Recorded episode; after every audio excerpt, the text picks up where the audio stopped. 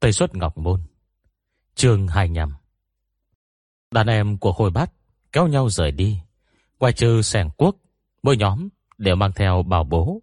Như thể cho rằng có rất nhiều vàng bạc châu báu đang chờ họ đến nhặt vậy.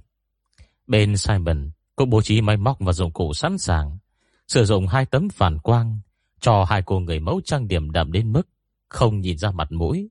Diệp Liêu Tây không thể phân biệt nổi ai là kiểu Mỹ Na nữa mảnh kim cổ còn trơ mắt nói dối, nịnh bợ. Ôi rồi đẹp quá em ơi. Một người mẫu mắng yêu, cái đồ dẻo mỏ này. Xem ra cái vận đào hoa lại bám dính lấy kim loại rồi. Sương Đông kiểm tra xe xong, ném túi đồ nghề vào thùng sau xe, tiện tay hạ cửa xuống, gọi Diệp Lưu Tây. Có thể lên đường rồi. Chúng ta... Diệp Lưu Tây chợt thở dài, đi theo ánh mắt cô. Sương Đông thấy xe đường mập vòng về, gã nghiêng người, ngả phanh gấp từ đằng xa, gần như ngã nhào khỏi xe, thật thà thất thểu chạy về phía này. Sương Đông đứng bên cạnh Diệp Lưu Tây, lấy làm lạ. Sao ngay cả đường về mà đường mập cũng gặp vấn đề thế này? Diệp Lưu Tây lên mặt dậy đời. Muốn bỏ mà không bỏ được. Đây là lần thứ mấy rồi nhỉ? Tôi nói anh nghe nhé. Ba lần không bỏ được thì chính là định mệnh đấy. Hay anh thử yêu cậu ta xem, được không đi? Trong lúc nói chuyện, đường mập đã chạy đến trước hai người họ. Sắc mặt tái mét, môi tím ngắt. anh, anh Đông ơi, em không tìm được đường. Cờ hiệu, cờ hiệu mất rồi. Sương Đông suy đoán, tôi qua gió lớn, có khả năng đã bị gió thổi bay rồi. Đường mập lắp bắp. Không, không chỉ vậy anh ạ. Vết bánh xe, cái vết bánh xe cũng kỳ lạ lắm. Đường mập nhớ rõ ràng, tuy đường đến đây tối cong cong quẹo quẹo, nhưng không hề vòng lại đường cũ. Thế nhưng hôm nay, lúc chạy ra, có rất nhiều dấu bánh xe rẽ ngoặt. Rõ ràng, nên đi về phía trước, thì dấu vết lại chuyển hướng qua một đài đất. Kết quả quay về đường cũ. Sau mấy lần như vậy, đường mập dùng mình ớn lạnh, phát hiện hình như bản thân đang đi loanh quanh không thoát ra được. Kinh khủng hơn là đến cuối cùng, hai hàng vết xe hoàn toàn biến mất trước một gia đàng. Đờ mầm lấy hết can đảm xuống xe xem thử. Bỗng phát hiện một chuyện. Nếu người bình thường thấy đài đất xuất hiện phía trước, thì chắc chắn sẽ dừng xe lại. Có nghĩa vết bánh xe phải cách đài đất một khoảng. Tuy nhiên, hai vết bánh xe này lại nối liền một mạch, giống như đài đất đè bên dưới. Hay nói cách khác là xe đang chạy, thì thình lình bị đài đất nuốt chừng. Xung quanh vắng lặng như tờ, cát vàng bay lượn lở quanh người. Trong nỗi kinh hoàng, đường mập ngẩng đầu nhìn đài đất cao, thầm nghĩ, có khi nào đài đất hình thù kỳ quái này đột nhiên đổ xuống, há mồm ngoạm lấy gã không. Đầu óc như nổ tung, gã tức tốc quay đầu bỏ chạy. Đêm khuya bị lôi đi, cửa xe kiểu Mỹ Na để mở lạ lùng, giờ lại đến vết bánh xe quái dị. Tổng cộng đã có ba sự việc kỳ quái diễn ra. Đầm mập hơi hoảng loạn, luôn mồm lặp lại. Anh Đông à, có phải chúng ta không ra được nữa không? Thực sự không ra được nữa, bị vây khốn ở đây luôn rồi. Tuy Sương Đồng thấy gã phiền toái cực độ, sao phải công nhận gã yêu đuối đến đáng thương. Cậu nghỉ ngơi trước, hoặc xem họ chụp ảnh đi. Tôi lái xe ra ngoài xem thử. Rồi anh quay đầu gọi Diệp Lưu Tây. Cô qua đây, bàn bạc một chút. Diệp Liêu Tây đi theo anh đến bên cạnh xe. Sư Đồng cân nhắc chốc lát. Cho rằng lo cô sợ hãi chỉ bằng thừa. Bèn vào thẳng vấn đề. Bởi sáng tôi xem qua GPS và điện thoại vệ tinh rồi. Đều không có tín hiệu. Diệp Liêu Tây ừ một tiếng. Chuyện này là bình thường hay bất thường? Là bất thường đấy. Để tôi đi xem thử vết bánh xe. Thuận tiện tìm kiếm manh mối về khổng ương. Cô ở lại đây đi. Chỗ này đông người phức tạp. Cần một người có thể bình tĩnh ứng biến. Diệp Lưu Tây đồng ý. Được. Sương Đông không còn giận dò gì nữa. Vừa quay người toan bỏ đi. Thì nghe có tiếng cô nhắc nhở. Anh cũng phải cẩn thận. Nếu anh chết ngoài kia, tôi muốn tìm người đáng tin để bàn chuyện. Cũng không có đấy. sương Đông lái xe đi. Ngoài trừ đường mầm run sợ rúc trong góc, không khí cả chạm nghỉ chân đều bình thường. Người mẫu tạo dáng giữa khung cảnh xinh đẹp. Nhiếp ảnh ra luôn miệng. Tốt, tốt. Đúng rồi, chính là vậy. Sau đó là những tiếng lách tách liên hồi của màn chập máy ảnh. Diệp Lưu Tây ngồi trên ghế bố, dắt dao bên hồng, là xem quyển tạp chí thời trang mới mượn của họ. đôi mập bỗng dưng đứng dậy đi đến bên cạnh cô, ngồi xổm xuống, tay run run vịn mép ghế. "Chị Tây à?" Diệp Đức Tây thở ơ hỏi. "Có gì không?" "Dạ, lần trước em lục lọi xe của chị, thật ra là muốn trộm đồ. Trước đó em biết chị có cái cốc mã não đầu thú qua camera giám sát. Sau khi vào lóp nu, em vẫn nung nấu ý định ra tay, chỉ là không có cơ hội. Gà tự táp vào mặt mình. em đúng là bị lòng tham che mở con mắt, không nên có ý đồ xấu xa đấy. Diệp Lưu Tây bỏ tạp chí sang một bên. Có gì cứ nói thẳng đi. Chị Tây à, chị có thể giúp em không? Em không muốn chết. Chỗ này, chỗ này... Gã e rẻ chốc lát thì thảo. Có vấn đề nơi nơi đều quái gở, nhất định sẽ xảy ra chuyện gì đấy đấy. Diệp Lưu Tây ngắt ngang. Ý cậu là muốn nhờ tôi bảo vệ đúng không? Vậy cậu trả công cho tôi bằng cái gì đây? Đầm ẩm nuốt khan. Chỉ cơ việc đưa ra yêu cầu, bảo em làm gì em sẽ làm đấy. Coi như là người hầu đi, có gì cứ sai bảo, em làm được hết đấy. Tại sao cậu lại tìm tôi? Ở đây có rất nhiều người khác. Hơn nữa xét về quan hệ, thì cậu và Sương Đông thân nhau hơn cơ mà. Dạ, em quan sát cả rồi. Bên khôi bát ấy đông người nhất, nhưng chỉ ra oai dọa nạt người khác mà thôi. Thùng rỗng kêu to, còn Mạnh Kim Cổ là tên đầu to não ngắn. Chỉ có chị và anh Đông là đáng tin cậy nhất. Có điều em biết rõ năng lực của anh Đông, còn chị thì lại vô cùng khó lường. Nếu chỉ được chọn một trong hai, em sẽ chọn chị đấy. Diệp Liêu Tây quan sát đường mập chăm chú, cổ gã nổi gân xanh, người ướt giật mồ hôi lạnh, sợ đến mức sắp tè ra quần rồi mà vẫn có thể suy nghĩ sâu xa đến vậy. Cô cười rộ, "Thế này nhé, đừng mập ạ, tôi khai sáng cho cậu một chút." Cô đưa tay chỉ vài vị trí xung quanh, nơi này có bao nhiêu người, lần như khi xảy ra chuyện, chỉ có thể dẫn một người đi. Tôi sẽ chọn Dương Đông. Không phải vì tôi có thiện cảm với anh ta, mà vì anh ta hữu dụng nhất. Nếu tôi có 70% cơ hội sống sót, kết hợp với anh ta, thì có thể tăng cơ hội đó lên thành 99%. Đối với việc cậu có thể thể thốt tình nguyện làm người hầu cho tôi, tôi lấy một ví dụ hơi khập khiễng nhá. Không có ý sỉ nhục cậu đâu. Nếu như hiện tại thiên hạ Thái Bình, nuôi cho cưng biết nghe lời, dĩ nhiên rất tốt. Mọi chuyện đều như ý, nhưng nếu trong hoàn cảnh đầy giấy nguy cơ, cậu cũng mong bên chân của mình sẽ là con chó săn, miệng đầy răng nanh sắc nhọn đúng không? Cậu nhìn lại mình đi, chẳng khác nào con gà không cửa, có ích gì cho tôi hả? Nếu để tôi xếp thứ tự thì sau xương đông sẽ là khôi bát, vì hắn rất là gan lì. Tiếp theo tôi chọn mạnh kim cổ, vì ít ra anh ta có sức mạnh. Còn cậu thì có gì đây? Cô đưa tay vô khẽ vào gò má hơi sưng vì vụ tự vả của đường mập. Tôi cũng cảm nhận được chỗ này sẽ xảy ra chuyện. Biết đâu người chết đầu tiên chính là cậu đấy. Yết hầu đường mập liên hồi lút xuống. Thân thể cứng đờ. Có điều không phải đã hết hy vọng đâu. Muốn thoát khỏi bầy sói thì phải ác hơn cả sói. Nếu không muốn chết thì cố mà mọc nanh. Đến lúc đó, cậu không cần nương nhờ tôi Ngược lại tôi còn phải vắt óc nghĩ cách lôi kéo cậu không biết chừng đấy. Gần chàng vàng, nhóm Simon đã chụp được kha khá ảnh. Bốn tốp đàn em của Khôi Bát cũng lần lượt trở về. Nên đoàn người của Khôi Bát trở về mà giống như đi xem kịch. Mang bao tải giống đi lại, vác bao tải lép xẹp về. Nhóm thì ủ rũ, nhóm thì chửi bới. Chỉ có nhóm tên xuống cầm đầu đi về phía tây. Biểu cảm có hơi lạ miệng mồm kín điêu bưng, im lìm đi thẳng vào lều. Sương Đông về muộn nhất, tới nơi đã đến giờ cơm. Khu lều của Khôi Bát tỏa hơi nóng nghỉ ngút. Bên mảnh kim cổ thì dùng bếp ga mini. Như người thành phố, Diệp Lưu Tây không định nấu cơm, khoác áo bông ngồi trên ghế bố dưới ngọn đèn. Anh xuống xe hỏi mới biết, Khôi Bát có tới chỗ họ mời mọc, Đợi lát nữa sẽ có người phục vụ. Cơm canh tận nơi như hồi sáng. Cả ngày hôm nay của Dương Đông Chỉ tóm gọn bằng một câu Không có thu hoạch gì. Tôi đi xem vết bánh xe mà đường mập kể Cậu ta không nói dối.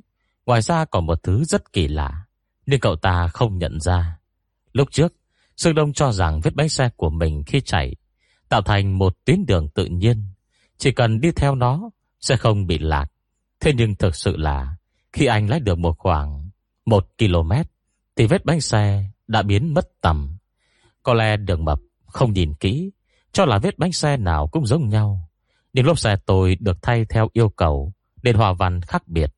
Vậy mà vừa chạy không bao xa đã mất dấu. Hơn nữa còn biến mất rất đột ngột. Không tìm ra chút dấu vết nào cả.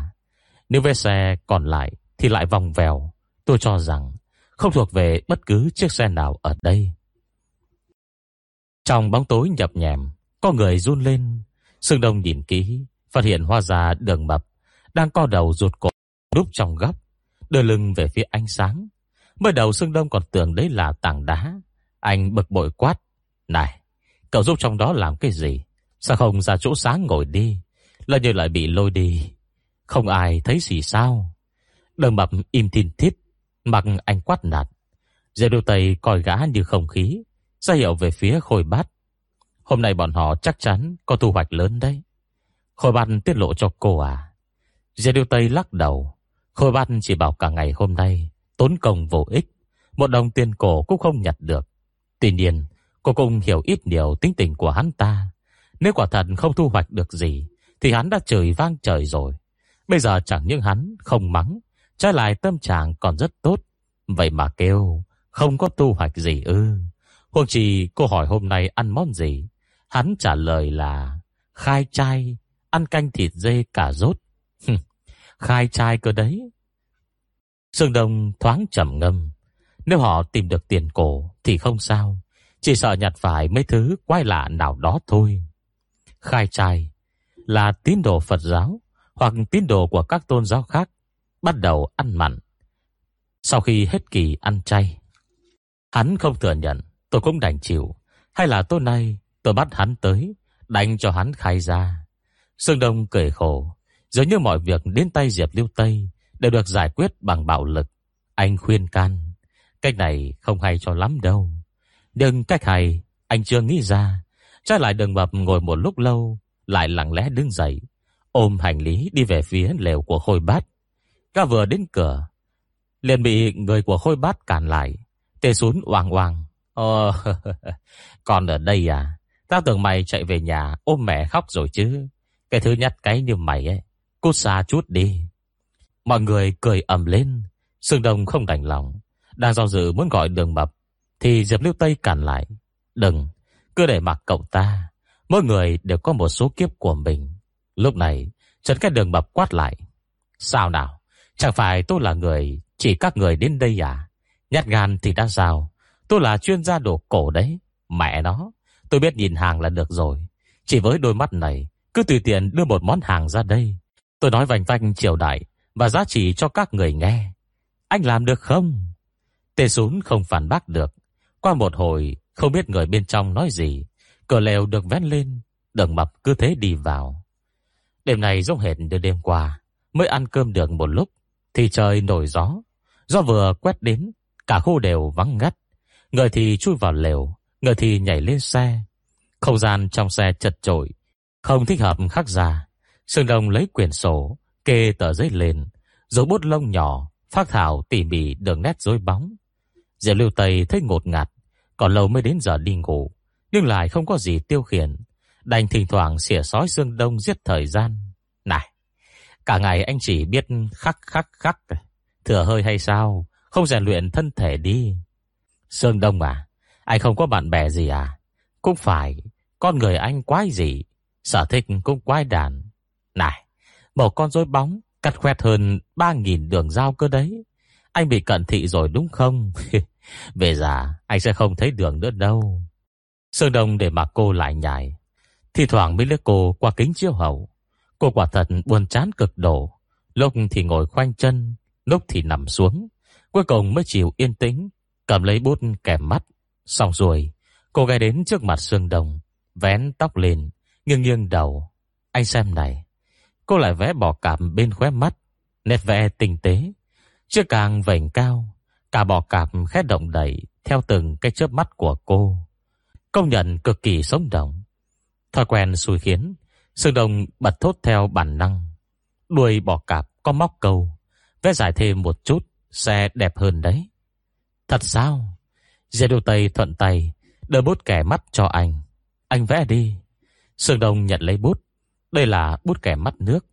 Đầu cò thấm đẫm mực. Khi vẽ không được run tay, được không nét vẽ sẽ bị lem. Anh cúi đầu, thấy hàng mi cô dài cong vút, lồng mi bóng mượt. Ngoài cửa sổ xe, bỗng chuyển đến tiếng gõ cốc cốc. Sương Đông hạ kính xuống, là đường mập đến. Gã lạnh đến mức run cầm cập, cổ áo kéo cao, như thể muốn vùi cả mặt vào trong. Anh Đông à, hôm nay bọn khôi bát đào được một chiếc quan tài đấy. Cũng không phải là đào. Nghe nói tên xuống cây gỗ với đồng bọn, cầm sàng chém nhau. Một tên trượt tay, chiếc sàng khoét vào một đài đất trắng xám, lộ ra góc quan tài đen nhánh bên trong. Bọn họ kêu ít người, nên đào quá chậm. Trở về báo cáo rồi quyết định sẽ đến đó đào trong đêm. Còn cho em xem ảnh chụp chiếc quan tài đó trong điện thoại di động. Hỏi em là triều đại nào. Em lén gửi bluetooth qua máy em. Trông hơi giống tranh khắc trên đá của thời nhà Hán. Gã lấy di động trong túi ra, đưa cho Sương Đông xem. Ảnh phong to bị nhòe không thấy rõ. Theo lối vẽ này, con người đều là một mảng mực được nét cổ kính. Không vẽ chi tiết biểu cảm gương mặt. Tất cả thần thái chỉ thể hiện qua thân thể. Sương Đông loang thoáng nhìn ra được bức tranh này là cảnh đi đường. Người trong tranh đều đeo gông xiềng, có người gian nan cất bước, cũng có người lảo đảo ngã xuống đất. Trường thứ 26 Chuyện kỳ dị ở đồi Bạch Long nhất định không phải tầm thường. Sương Đông hỏi đường mập, bọn khôi bát đi hết rồi hả? Bọn họ lặng lẽ đi cả rồi, không muốn cho người khác biết, chỉ để lại hai ba tên canh lều.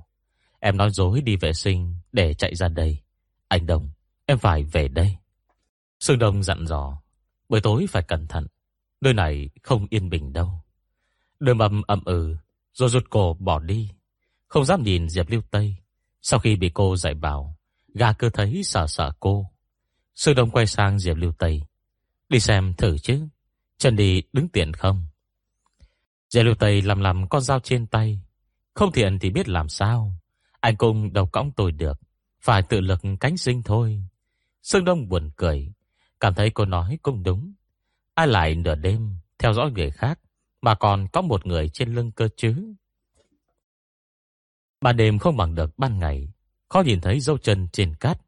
Bọn khôi bát đã đi được một lúc, hai người nhất thời không biết đuổi theo hướng nào. Sương Đông bảo, cô chờ tôi một chút. Anh quan sát xung quanh, chạy đà vài bước phi lên đài đất bên cạnh, rồi vươn cánh tay bám lấy, chân mượn lực đạp lên.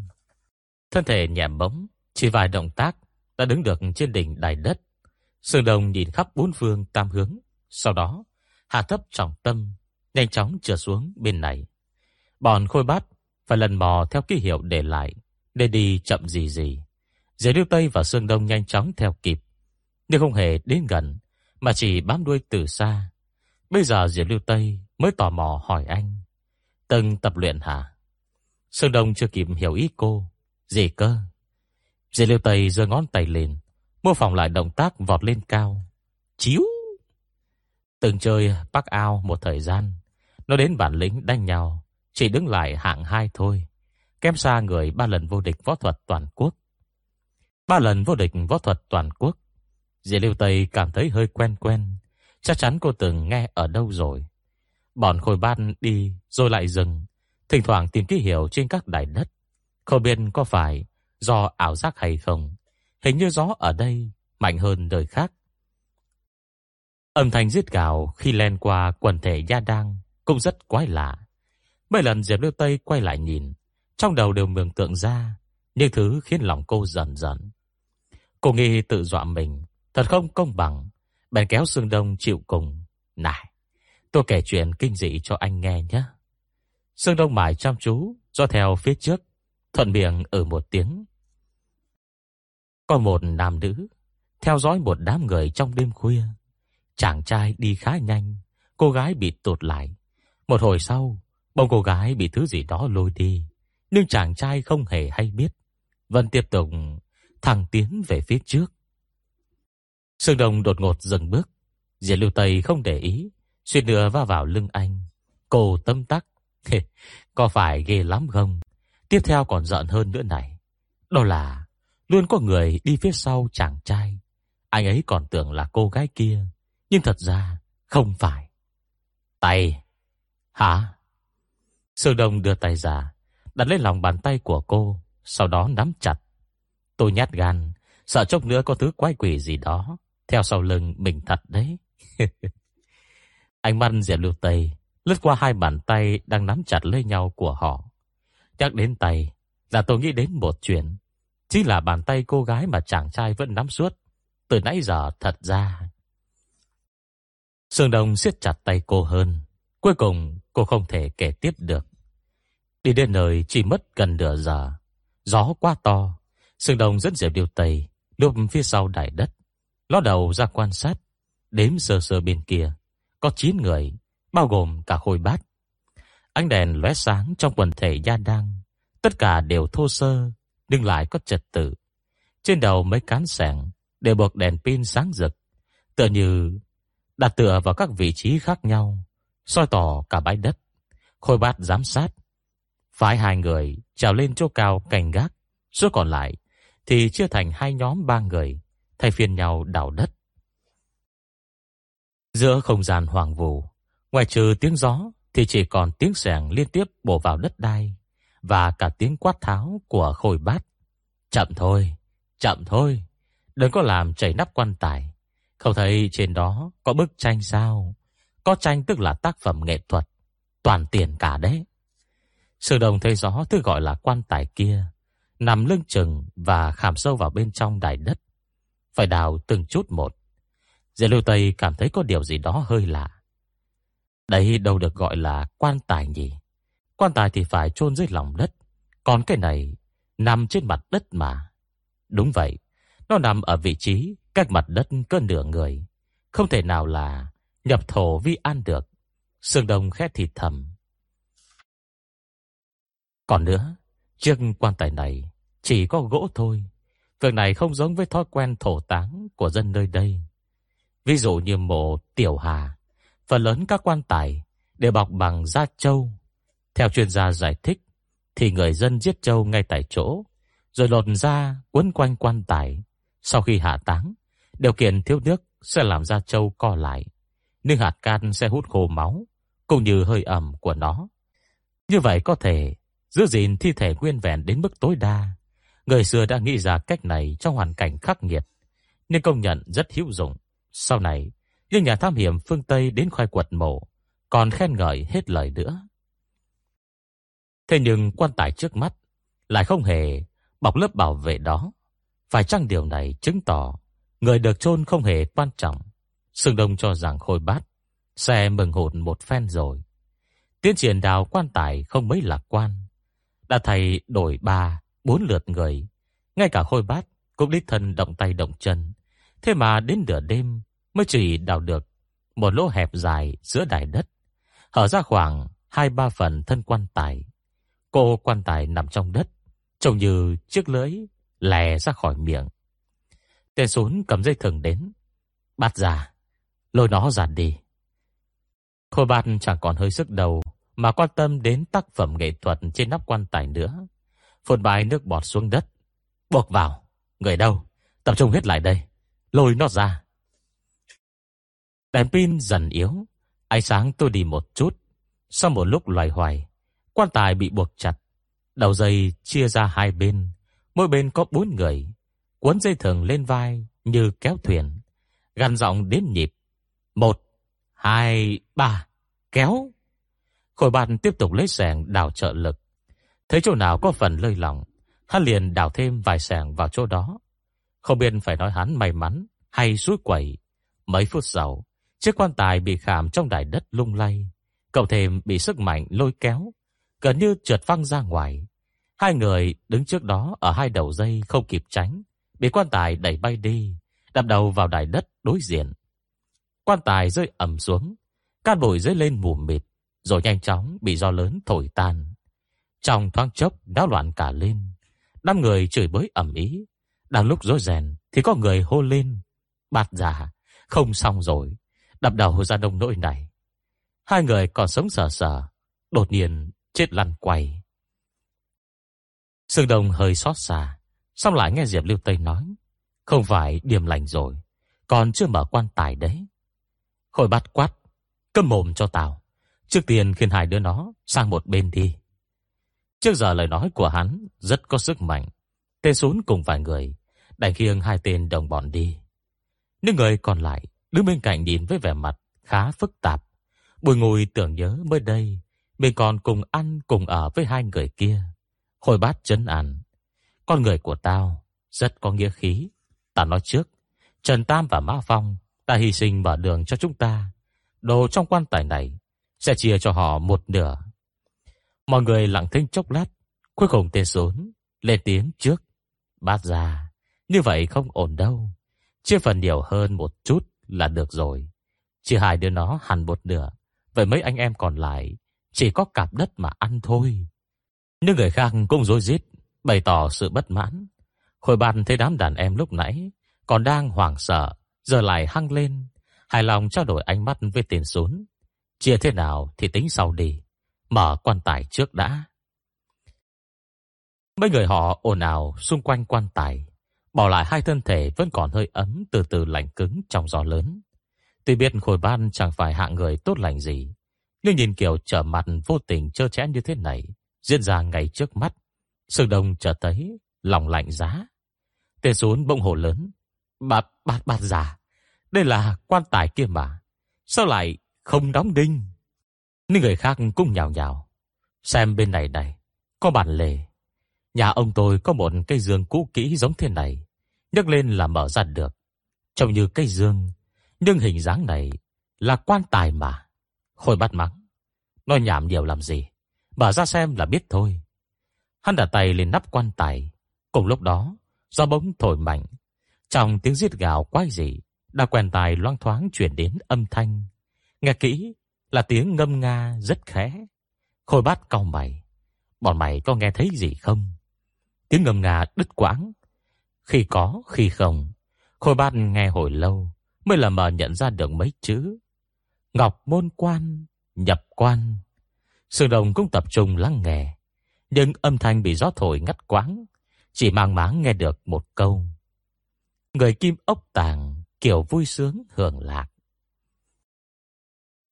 Dê lưu Tây nhếch môi cười. Tôi thấy chuyện này có liên quan đến mình rồi. Cô lướt qua sương đồng, thoải mái bước ra. Khôi bàn thấy phía sau đài đất, đột nhiên có người xuất hiện, sợ hãi đến mức sờn tóc gáy. Nhìn kỹ thấy người đến là Sương Đông và Diệp Lưu Tây, thì tim lại đập như trống dục. Hắn không biết tại sao Diệp Lưu Tây lại xuất hiện trong cuốn album. Nhưng nhìn kiểu cách của cô, cô biết không phải là người dễ dàng chọc, cho nên luôn làm theo nguyên tắc, có thể không đắc tội thì không đắc tội. Cô xuất hiện bất ngờ trong đêm khuya, khoe mặt còn vẽ một con bò cạp đầy ma mị, nét mặt khinh khỉnh giống như biến thành người khác. Khôi ban cười gượng. Chị Tây à, không ngờ tiếng hát của chị lại đáng sợ như vậy.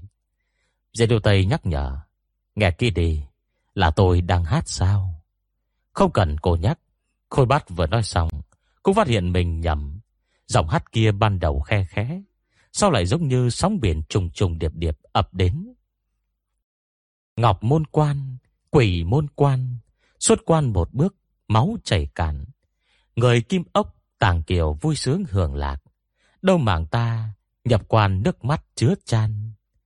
Người bên khôi bát dần nghe rõ từng chữ. Ai đấy sắc mặt trắng bệch, ngay cả tên xuống cũng run rẩy hai chân. Khôi bát nuốt khàn, bỗng tức giận quát ầm lên. Đùa với ông à, giả thần giả quỷ. Nói xong, hắn em phăng sẻng vào trong bóng tối. Đầu sẻng sắc bén, cộng thêm lực ném mạnh, nên cắm nghiêng vào lớp đất phèn cạt tấc. Nhưng vẫn không đứng vững, trao đảo như trực đổ. Vẻ mặt khôi bát đằng đằng sát khí, Chị Tây à, trước giờ tôi khách sáo với chị, không phải vì sợ chị. Nói rõ đi, có phải chị đến cướp hàng không? Chuyện nào cũng có thứ tự trước sau. Người của tôi đều đổ máu bỏ mạng ở chỗ này, coi như lỗ vốn. Bây giờ bảo tôi nhường lại cho chị, tôi không sẵn lòng đâu. Diệp Lưu Tây cười xòa. Cả nghĩ rồi, tôi chỉ đến xem cuộc vui thôi. Khôi ban có chút không tin, nhưng nếu cô đã tỏ thái độ như thế, hắn cũng không trở mặt làm gì. Vậy thì còn gì bằng, tôi cũng không phải người không biết điều. Lần như trong quan tài này, đầy đồ tốt, người thấy đều có phần. Chị Tây cứ chọn một hai món là được. Hắn cúi người, đưa tay nhấc nắp quan tài ra. Dưới lưu Tây còn chưa kịp thấy rõ quan tài có thứ gì. Đột ngột nghe thấy tiếng người hô hoán, cùng với âm thanh xe gió. Cô nhanh chóng quay đầu lại. Có thứ gì đó bay vút đến, cuối cùng đâm sầm vào đài đất cách đó không xa. Là chiếc xe khôi bát, ném đi bản nãy. Tê xuống giật thoát cả mình. Ai? Ai ở đó? Anh em cẩn thận, đừng để người ta hãm hại. Một tiếng bịch vang lên, nắp quan tài vừa được nhấc lên, lại rơi xuống. Mọi người đổ dồn ánh mắt về phía quan tài. Khôi bàn vẫn giữ tư thế cúi đầu, bất động im lìm. Ao căng đầy gió, mái tóc trên đỉnh đầu bị gió thổi rối tung. Tề xuống đánh bảo đi đến, hơi ngồi xổm xuống nhìn hắn. Bạt, bạt ra. Trong ánh sáng lèo lét, khôi bàn trận trừng mắt. Trên cổ có vệt máu dì ra, rồi bất ngờ phun tung tóe. Chương thứ 27 Tên xuống bị dòng máu vừa tanh vừa nóng, bắn đầy mặt. Hoàng sợ ngồi phịch xuống đất. Sau đó, cố gắng lề lết về phía sau, bằng cả tay lẫn chân. Lại một trận gió thổi đến, thi thể khôi bát ngã xuống. Sau phút chốc lặng phát, cả đám người hoàn toàn hỗn loạn. Có người run lập cập như bị sốt rét, lại có người nổi điên, liều mạng chạy đi. Bây giờ tên xuống mới kịp phản ứng, gào lên. Đừng chạy, quay lại đây, mọi người phải đi cùng nhau. Gào khàn cả cổ họng, mà Vân chạy mất hai tên. Tay chân xương đông lạnh toát. Đây là lần đầu tiên trong đời anh chứng kiến người đang sống sờ sờ chết ngay trước mắt. Tuy vụ sơn trà đen thê thảm nghiêm trọng hơn, nhưng dù sao cũng là thiên tai. Bản thân anh lại mất đi ý thức trong nháy mắt, không hề trông thấy cảnh máu me đầm đìa. Anh hơi buồn nôn, lùi lại hai bước theo bản năng. Giờ lưu Tây bình tĩnh chỉ đạo đám người của tên sún. Hai anh qua đây, khi người sang một bên. Tên sún ngỡ dạ giả giày lát, rồi làm theo. Giờ lưu tay mượn đèn pin của Sơn Đồng, tiến lên xem xét chiếc sẻng bay tới khi nãy. Vì dùng thường xuyên, nên phần mối hình bán nguyệt được mài sắc lẹm. Nghĩ cũng phải thôi. Ngay cả đài phèn cứng rắn như thế, nó còn cắm được huống chi là cổ họng. Muốn giết người quả thật, chỉ cần tích tắc. Nhưng là một điều, là ném chiếc sẻng không dễ như phi đao. Với góc độ cúi người của khôi bát khi nãy, muốn phóng một chiếc sẻng đến đây, từ khoảng cách vài mét, lại còn cắt chính vào cái cổ nữa thì... Đùa sao? Ai có thể làm được chuyện này kia chứ? Có phải thứ đã lùi đường bập lúc nửa đêm không? Hình như nó không muốn cho người ta mở quan tài này ra. Bây giờ nó đi đâu rồi? Vừa tập kích xong liền rút lui, hay vẫn rình rập quanh đây, chuẩn bị ra tay lần nữa. Dây đầu tay đứng dậy, nỗi sợ hãi dần lan ra trong lòng bàn tay. Cô mai đến khi Sương Đồng gọi cô đến xem bức tranh trên nắp quan tài, cô mới bình tĩnh lại. Bức tranh này hoàn chỉnh hơn tấm hình trong điện thoại của đường mập. Trong tranh là một hàng người thật dài, đa số đều đeo gông. Binh lính ngồi trên lưng ngựa vung roi đầy hung tận, dường như đang bực dọc vì đội ngũ đi quá chậm. Tất cả đều hướng về phía một cánh cổng cao lớn sừng sững. Đây chính là Ngọc Môn Quan ư. Sự chú ý của Xuân Đồng không hoàn toàn tập trung vào bức tranh. Anh buột miệng hỏi Diệp Lưu Tây. Cô chẳng hề để tâm đến chuyện chết người sao. Diệp Lưu Tây ngật ngờ chốc lát mới hiểu anh đang ám chỉ khôi bát. Để tâm thì có ích gì. trên thì cũng đã chết rồi. Sương Đông dò dự. Ý tôi không phải vậy. Từ phản ứng của cô, chắc hẳn trước kia, từng chứng kiến cảnh chết chóc rất nhiều lần. Có thể là vậy. Nhưng hiện tại cô quan tâm đến bức tranh trên nắp quan tài này hơn. Bức tranh này vẽ về Ngọc Môn Quan sao? Sương Đông suy đoán. Khả năng này khá lớn. Bài ca dao vừa rồi có nhắc đến câu Kim ốc tàng kiều. Đây là điển tích về Hán Vũ Đế mà Ngọc Môn Quan do chính ông ta ra lệnh xây dựng khi thiết lập nên bốn quận phía tây sông Hoàng Hà, thông đến Tây Vực. Đờ Mập còn khẳng định đây chính là phong cách tranh khắc trên đá thời Hán. Tôi cho rằng bức tranh này phát thảo lại một cảnh nhóm tội phạm bị lưu đày vào thời nhà Hán. Cụ thể hơn nữa thì Sương Đồng không rõ, có thể đi hỏi Đường Mập. Cậu ta hiểu biết kiến thức lịch sử liên quan đến đồ cổ đấy. Diệt Lưu Tây cong ngón tay, khe gõ vào quan tài. Chất gỗ rất dày, không giống như gõ vào quả dưa là biết được ngon hay dở. Cô trầm ngâm chốc lát. Trước đây tôi từng ngâm nga bài ca dao đó. Có lẽ tôi có thể mở được nắp quan tài này. Sương đồng thoáng liếc sang thi thể khôi bát, được đặt nằm bên cạnh hai cây xác trước. Khi nay còn kẻ bệ vệ, người cung cúc, phần vài vế cào thấp, giờ thì đều nằm cạnh nhau. Màn trời chiếu đất, đàn anh cũng như đàn em. Rồi như Diệp Liêu Tây thấu hiểu tâm tư của anh. Không sao đâu. Tôi bị treo vào dây thòng lòng còn không chết. Nếu sau này có chết, thì cũng phải theo một cách vô cùng đặc biệt. Cái kiểu bị sàng cắt cổ thế này, không xảy ra với tôi đâu. Cô đứng dậy, bỏ tay cậy mép nắp quan tài ra. Tiếng gió lại vù vù bên tai. Con bọ cảm nơi khóe mắt cô trở nên sinh động hơn qua làn tóc rối. Tim sừng đồng đập như trống rộn. Trường Giang mắt bảo anh, cô sẽ bình an. Nhưng anh vẫn hơi lo sợ, một biến cố khác kéo đến. Ngược lại Diệp Lưu Tây cực kỳ thản nhiên. Sừng đồng, đoán thử xem, rốt cuộc trong quan tài này là vàng bạc châu báu hay thi thể khổng ương hoặc một phiên bản khác của tôi. Tôi thiên về trường hợp cuối hơn. Thế lại càng kích thích. Cô giả sưng nhấc nắp quan tài lên bằng một tay. Khi mọi thứ hiện ra trong tầm mắt, ý nghĩ đầu tiên trong đầu cô là hay lắm, quả nhiên mình có thể mở được nắp quan tài này. Ý nghĩ thứ hai, nối tiếp ngày sau đó, tên khôi bát này chết không đáng gì cả. Sương Đồng cũng không ngờ trong quan tài là những con rối bóng. Hơn nữa, chúng còn được mặc quần áo, mang giày và đội mũ y như người thật. Tuy nhiên gọi là rối bóng thì chưa chính xác lắm. Thông thường để tiền cho việc điều khiển, nên người ta không làm rối bóng cỡ lớn. Kích thước phổ biến chỉ khoảng 30cm thôi. Con rối to nhất anh từng thấy chỉ là búp bê bằng da trâu của các nghệ nhân ở Thanh Hải. Sau đó, cũng chưa cao đến 1 mét. Còn rối bóng trước mặt đây gần như cao bằng người. Mặt môi được điều khắc theo phong cách rối bóng phía đông thiểm tây. Khuôn mặt mỗi con mỗi khác, cơ thể và tay chân đơn giản đến mức trông khá thô sơ, chỉ có hình dáng tổng thể, các khớp được khâu nối.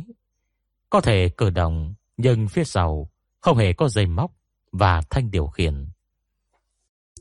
Sương Đông lục xem, đêm được 9 con rối bóng trong quan tài.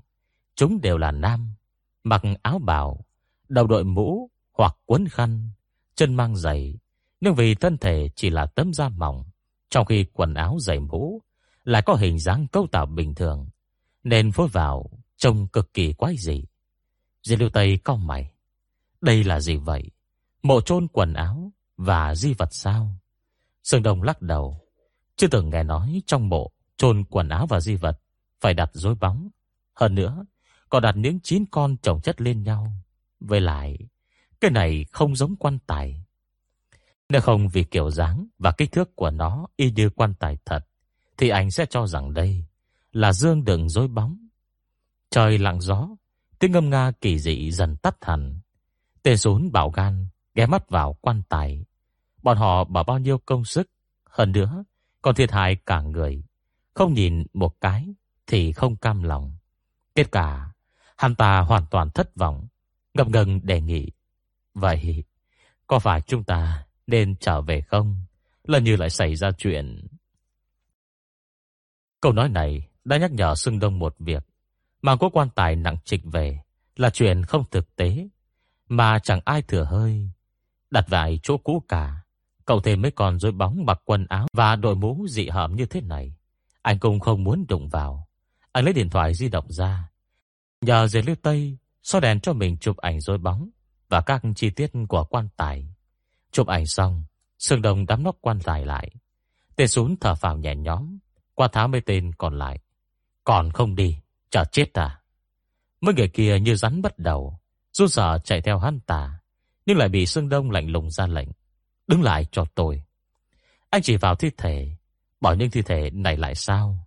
Tề Sún cưng đờ Nhìn sang mặt đám đàn em Nghĩ rằng ăn đói không thích hợp tình lý. Thì rất khó để người tin phục. Không phải bỏ mặc, Bây giờ nhân lực hạn hẹp, Đêm hôm khuya khoắt, Ai dám để mấy anh em cõng người chết về chứ?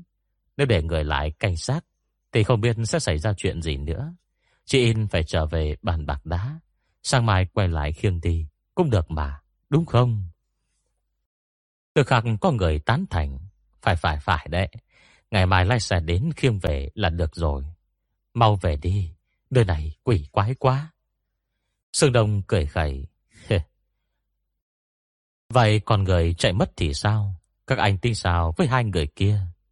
Cũng đợi trời sáng rồi tìm. Đường đi trong đồi Bạch Long, Giống như mề cùng Trở lại tốt đen như mật Mấy anh em cũng không giành đường.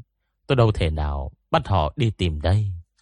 Sương Đồng đi đến bên cạnh tiền xuống Đưa tay ấn bả vai của hắn ta, Nói đầy ẩn ý. Hy vọng anh nói được, Làm được. Tê xuống cả tay anh ra, Giết qua kẽ rằng, Đi thôi. Sư Đông hả hứng nhìn bọn họ kéo nhau bỏ đi. Diệt Lưu Tây bước tới. Có cần tốt bụng vậy không? Mới xa vào chuyện của cả người chết Lên kẻ bỏ chạy cơ à? Anh em nhà người ta, Còn không thèm ngó ngàng kia mà. Sương Đông lạnh nhạt trả lời. Nói miệng thôi, Đâu có mệt. Anh quay đầu lại. Nhìn về phía ba cái xác nằm ngang hàng kia.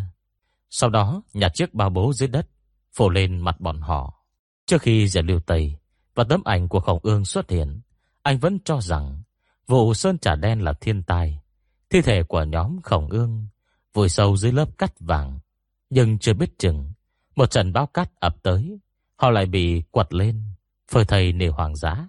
Anh hy vọng nếu khi ấy có người đi ngang qua, Cho dù ngài phiền phức không muốn nhặt xác Thì ít nhất cũng dành cho người chết chút tôn nghiêm, Giống như hành động của anh lúc này.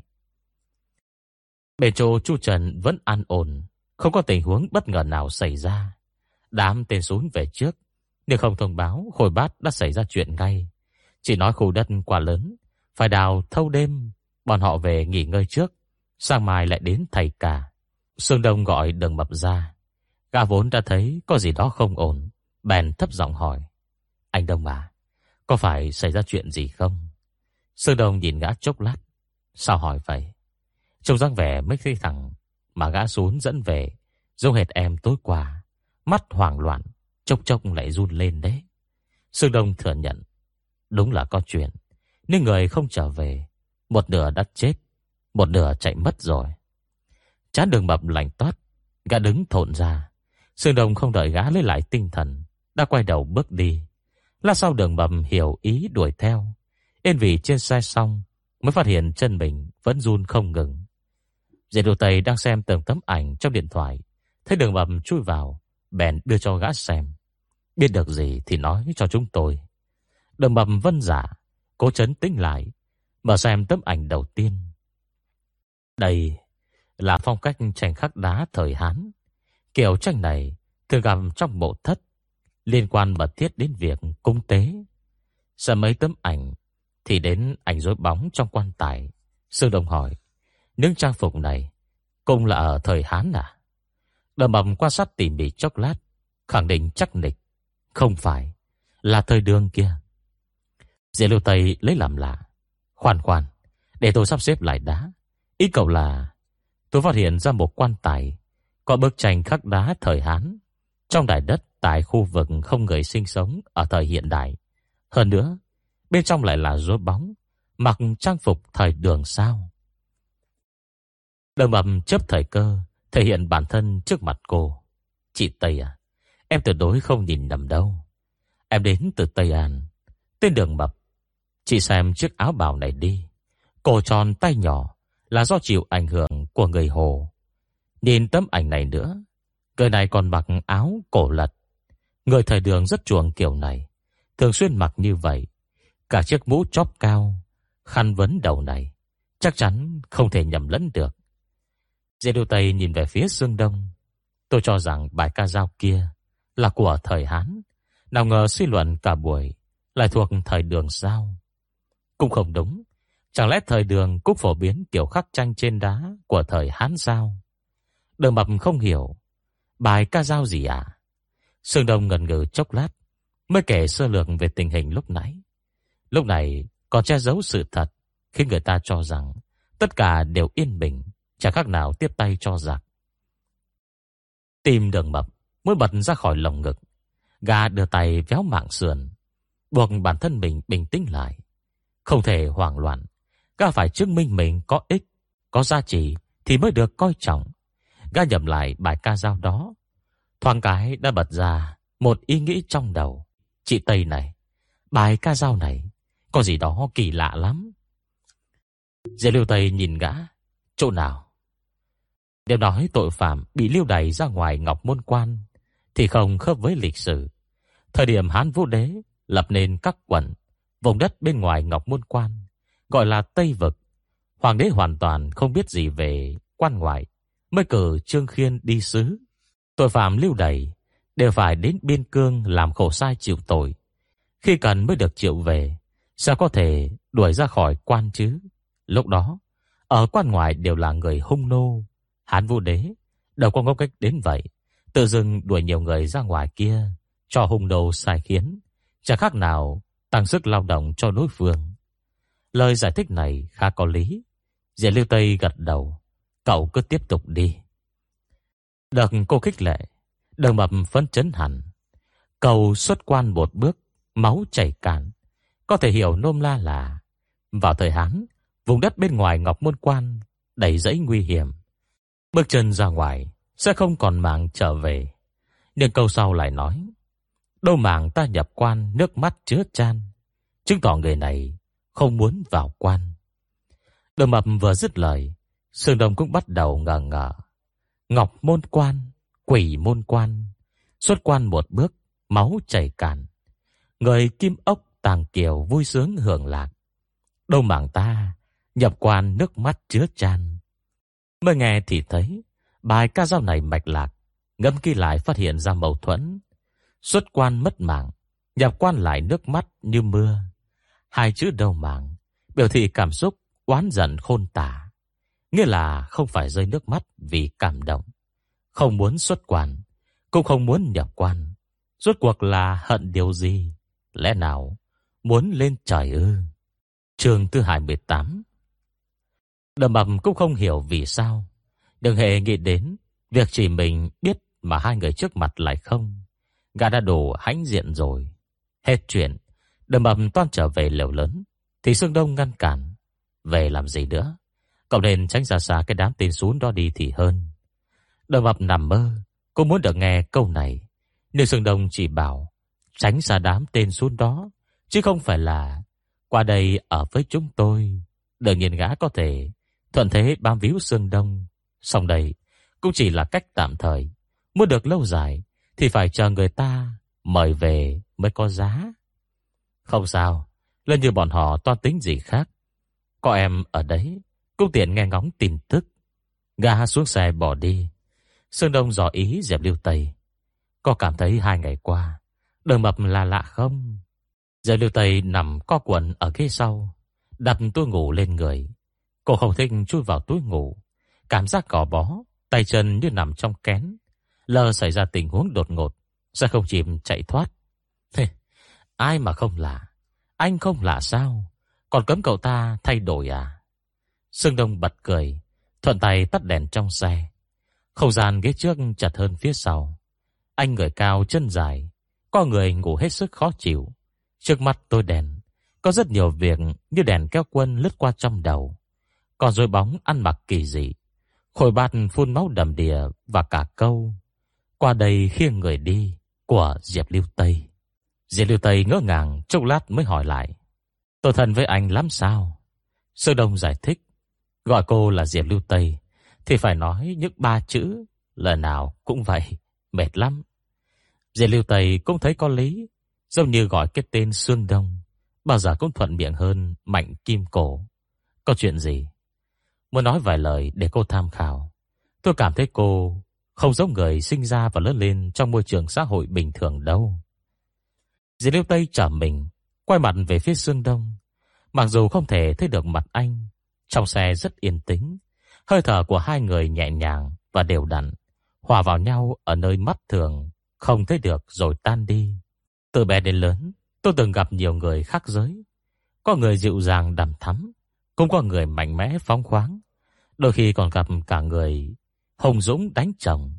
Tuy nhiên tất cả những người này, bất kể họ có cá tính gì, đặc biệt cỡ nào, thì từng hành động cử chỉ vẫn nằm trong một khuôn khổ, chứ không có chuyện phá cách. Ví dụ như vụ trừng trị khách làng chơi bỏ thuốc của thị trấn. Cô cởi sạch quần áo đối phương cho gã chịu lạnh.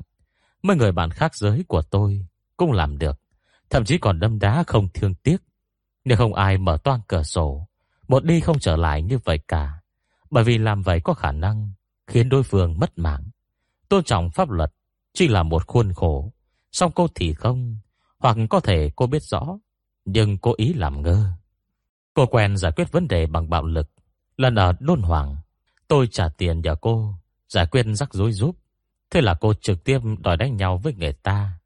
Khi khối ban che giấu sự thật, cô cũng nói, đây cho hắn khải giả. Đây không thuộc khuôn khổ chuẩn mực mà tôi biết. Còn nhớ kiểu Mina và tên sún cãi nhau không? Ban đầu mắng chửi không ai can được. Về sau, còn đòi báo cảnh sát. Tôi không dám nói quá trình, tiêu chuẩn là thế. Nhưng ít ra làm vậy mới bình thường kia. Xã hội hiện đại có rất nhiều cách để giải quyết vấn đề. Xử lý bằng năm đấm là nhanh nhất. Nhưng cùng để lại hậu họa khôn lường. Thế nhưng đó chỉ là phản ứng đầu tiên của cô, chứ không phải suy nghĩ lựa chọn. Dễ Lưu Tây lặng lặng lắng nghe. Còn cả cái chết bất ngờ của khôi bát tối này nữa. Trong khi ai nấy đều khiếp sợ. Chỉ có mình cô là bình thản thốt ra câu. Khiêng người đi. Người bình thường có gan giả cỡ nào, cô không thể thở ơ trước cảnh chết người như thế được. Người lớn lên trong xã hội bình thường, không thể nào có tính cách như cô. Có điều cô không hoàn toàn tách rời với xã hội. Sương Đông dần thiếp đi, khoảnh khắc chìm vào giấc ngủ. Trong đầu anh vẫn còn văng vẳng bài ca dao kia.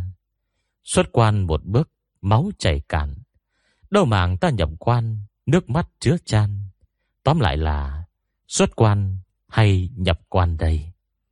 Bình minh bắt đầu một ngày mới. Sương đồng bỗng choàng mở mắt.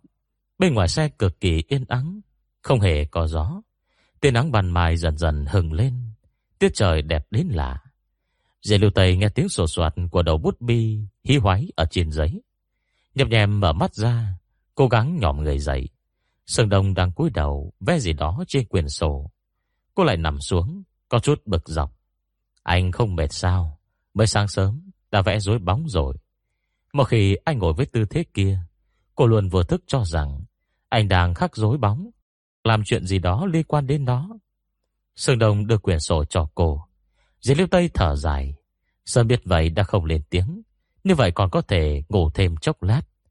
Cô ẻo hoài nhận lấy, hè mắt nhìn bức tranh. Gì vậy? Cô lờ mờ nhận ra, đây là bản đồ lãnh thổ cực kỳ đơn giản. Vài nét nhỏ quanh co là đường ranh giới. Phía đông viết Tây Hán.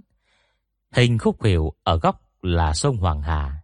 Vòng tròn đồng tâm đánh dấu Trường An, cũng chính là Tây An hiện giờ. Phía tây viết Tây Vực. Trên đường tiếp giáp có một tòa thành cao lớn sừng sững. Gia Đô Tây lầm bẩm, đâu phải chưa đi qua di tích Ngọc Môn Quan, chỉ là một đài đất vàng thôi, vẽ chi tiết thế làm gì? Sương Đông khom người lại gần cô, vẽ đường mũi tên theo hướng từ Tây Hán đến Tây Vực trên trang giấy. Đây là xuất quan. Biết rồi. Anh vẽ thêm một mũi tên theo chiều ngược lại. Từ Tây Vực hướng về Tây Hán. Đây là nhập quan. Dễ điều Tây liếc anh. Có vấn đề gì sao? Chúng ta đều hơi chủ quan. Trước giờ quen sống ở nội địa. Nên cho rằng xuất quan là đi ra ngoài. Nhập quan là đi vào bên trong. Để nếu có một nhóm người vốn chu ngủ ở quan ngoại. Vậy theo họ thì xuất quan và nhập quan hoàn toàn trái ngược với chúng ta. Diệp Lưu Tây ngẫm nghĩ một hồi, đầu óc chợt thông suốt. Cô ngồi bật dậy, xem kỹ bản đồ trong sổ. Sơ Đông giải thích. Theo cách hiểu này, thì bài ca dao đó không tồn tại mâu thuẫn và phù hợp với bức tranh trên nóc quan tài. Bài ca dao của đám người kia nhằm kể lại câu chuyện xưa, không biết vì nguyên nhân gì mà họ bị còng và bị đuổi ra khỏi Ngọc Môn Quan, không còn hy vọng được trở về phía đông, dần ra đành xem đất khách quê người như nhà của mình. Xuất quan một bước máu chảy cạn, nghĩa là ta không thể ra khỏi quan ải, trở về Đại Hán nữa, quay về sẽ mất mạng. Đâu mảng ta nhập quan, nước mắt chứa chan, biểu thị ta không phải người nơi này, ta không muốn vào đây, nhưng hoàng đế chỉ biết phong lưu hưởng lạc, mặc kệ ta giàn rủa nước mắt. Nghĩ như vậy, Ngọc Môn Quan chẳng khác nào một nhà ngục như đường mập đã phân tích. Phạm nhân lưu đày không hề ra khỏi biên giới. Hơn nữa, dưới thời Hán Vũ Đế cai trị, lãnh thổ quốc gia không thể gọi là nhỏ. Ông ta cần gì khăng khăng xây một nhà ngục bên ngoài Ngọc Môn Quan. Hồi bạt mất rồi, tên xuống lên thầy. Quả điền phong cách thủ lĩnh hai đời cũng khác nhau. Mặt trời đã lên cao mà bếp lò vẫn còn lạnh tanh. Trái lại bên chỗ mảnh kim cổ lại hân hoan. Hôm nay trời đẹp, ánh sáng ngập tràn thế này, nhất định có thể chụp được bộ ảnh ấn tượng cho mà xem. Simon đã nghĩ ra chủ đề cho loạt ảnh hôm nay. Lâu lan thịnh thế. Anh ta thúc giục mạnh kim cổ đi hỏi kinh nghiệm của Dương Đông. Không phải anh khoe người bạn của anh thuộc đường ở đồi Bạch Long sao? Hỏi thử anh ta chỗ nào có cảnh đẹp, rồi chúng ta đến đó. mảnh kim cổ vô cùng miễn cưỡng, không thể tiện từ chối. Lề mề đi đến trước mặt Sương Đông. Anh ta còn chưa kịp mở lời, thì bên kia đã có tiếng la hét inh ỏi. Sương Đông ngạc nhiên, vừa này vừa khéo, tạo cơ hội cho mảnh Kim Cổ cất lời. Tay nhiếp ảnh ra kia, rất là nóng tính, động cái là mang chửi thợ phụ. Hạ sáng không chuẩn cũng bị chửi, trình máy chưa ổn cũng mắng. Nghệ sĩ đều khó hầu hạ như vậy đấy. Mà dường như hôm nay, mức độ khó tính tăng cực kỳ cao thì phải. Nghe thấy cả tiếng đập đổ. Sương Đông bảo, đi qua đó xem thử đi. Anh biết mảnh kim cổ, chẳng qua chỉ là thiên lôi sai đầu đánh đấy. Quyền quyết định đều nằm trong tay sai mình. Bèn nhân tiện đi qua đó, khuyên anh ta rằng rời khỏi khu trú chân này sẽ không được an toàn. Tốt hơn hết, đừng đi chụp ngoại cảnh. Vừa đến liền thấy Simon cố gắng giữ lão tiền lại. Còn người đang cãi nhau với lão tiền là Kiều Mỹ Na. Cạnh tay cô ta giang ra bảo vệ cho thợ phụ chụp ảnh phía sau. Cậu thợ phụ kia tầm 20 tuổi, vóc người nhỏ bé, dáng vẻ thật thà, mặt mày nhăn nhó. Cô người mẫu kia và thợ trang điểm đứng bên cạnh, vẻ mặt khó xử. Tình huống này, họ không thể tỏ rõ lập trường như lúc đối đầu với tên xuống. Vì ở đây đều là người nhà, nên không tiện đứng về phe nào cả. Kiều Mỹ Nà quát tháo. Có việc gì, cứ nhằm vào tôi này. Đừng trách tiểu phùng, chính tôi nhờ anh ấy giúp. Lão tiền gầm lên. Cô biết cái gì? Đồ chân dài não ngắn. Cô biết cái máy kia, bao nhiêu tiền không? Sơn Đông nhìn lão tiền cơ bắp cuồn cuộn, lại đi cay nhau với một cô gái chân yếu tay mềm như kiểu Mina. Cảm thấy rất buồn cười. Bèn nói với Simon, đừng cản anh ta. Anh cứ bỏ tay ra đi. Anh ta không dám đánh người đâu. Lại quay sang kiểu Mina.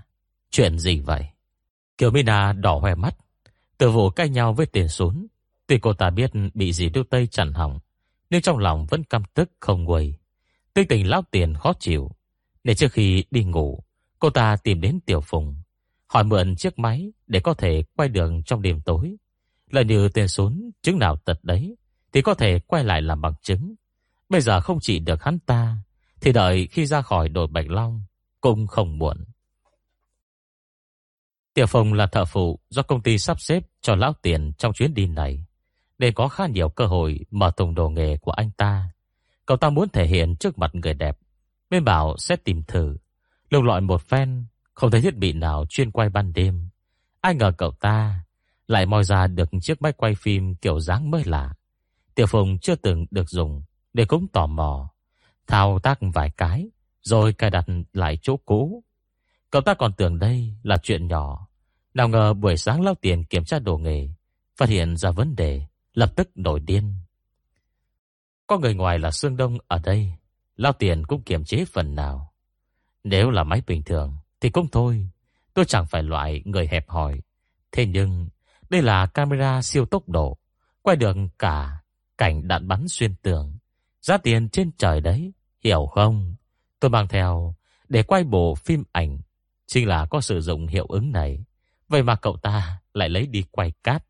Bao cát đầy trời thế này, Hỏng máy thì tính sao đây? Cát lọt vào trong máy, Thì biết làm thế nào hả? Tiểu Phùng mếu báo, Thầy Tiền à Em xin lỗi, Em chỉ cầm lên thử máy một chút Rồi tắt đi ngay. Em tưởng không quay được hình. Trước sau chỉ có vài giây thôi. Lão Tiền cười gằn Cậu không biết camera siêu tốc độ là gì à? Chỉ một giây thôi, Cũng nhiều bằng một clip chuẩn vài phút đấy. Sương Đông giật mình, Thầy Tiền, Chỉ một giây mà có thể xuất ra clip Với thời lượng dài như vậy sao? Lao Tiền thấy ban đầu Anh còn khinh thường mình, Bây giờ lại đổi thái độ, Lòng không khỏi tự đắc.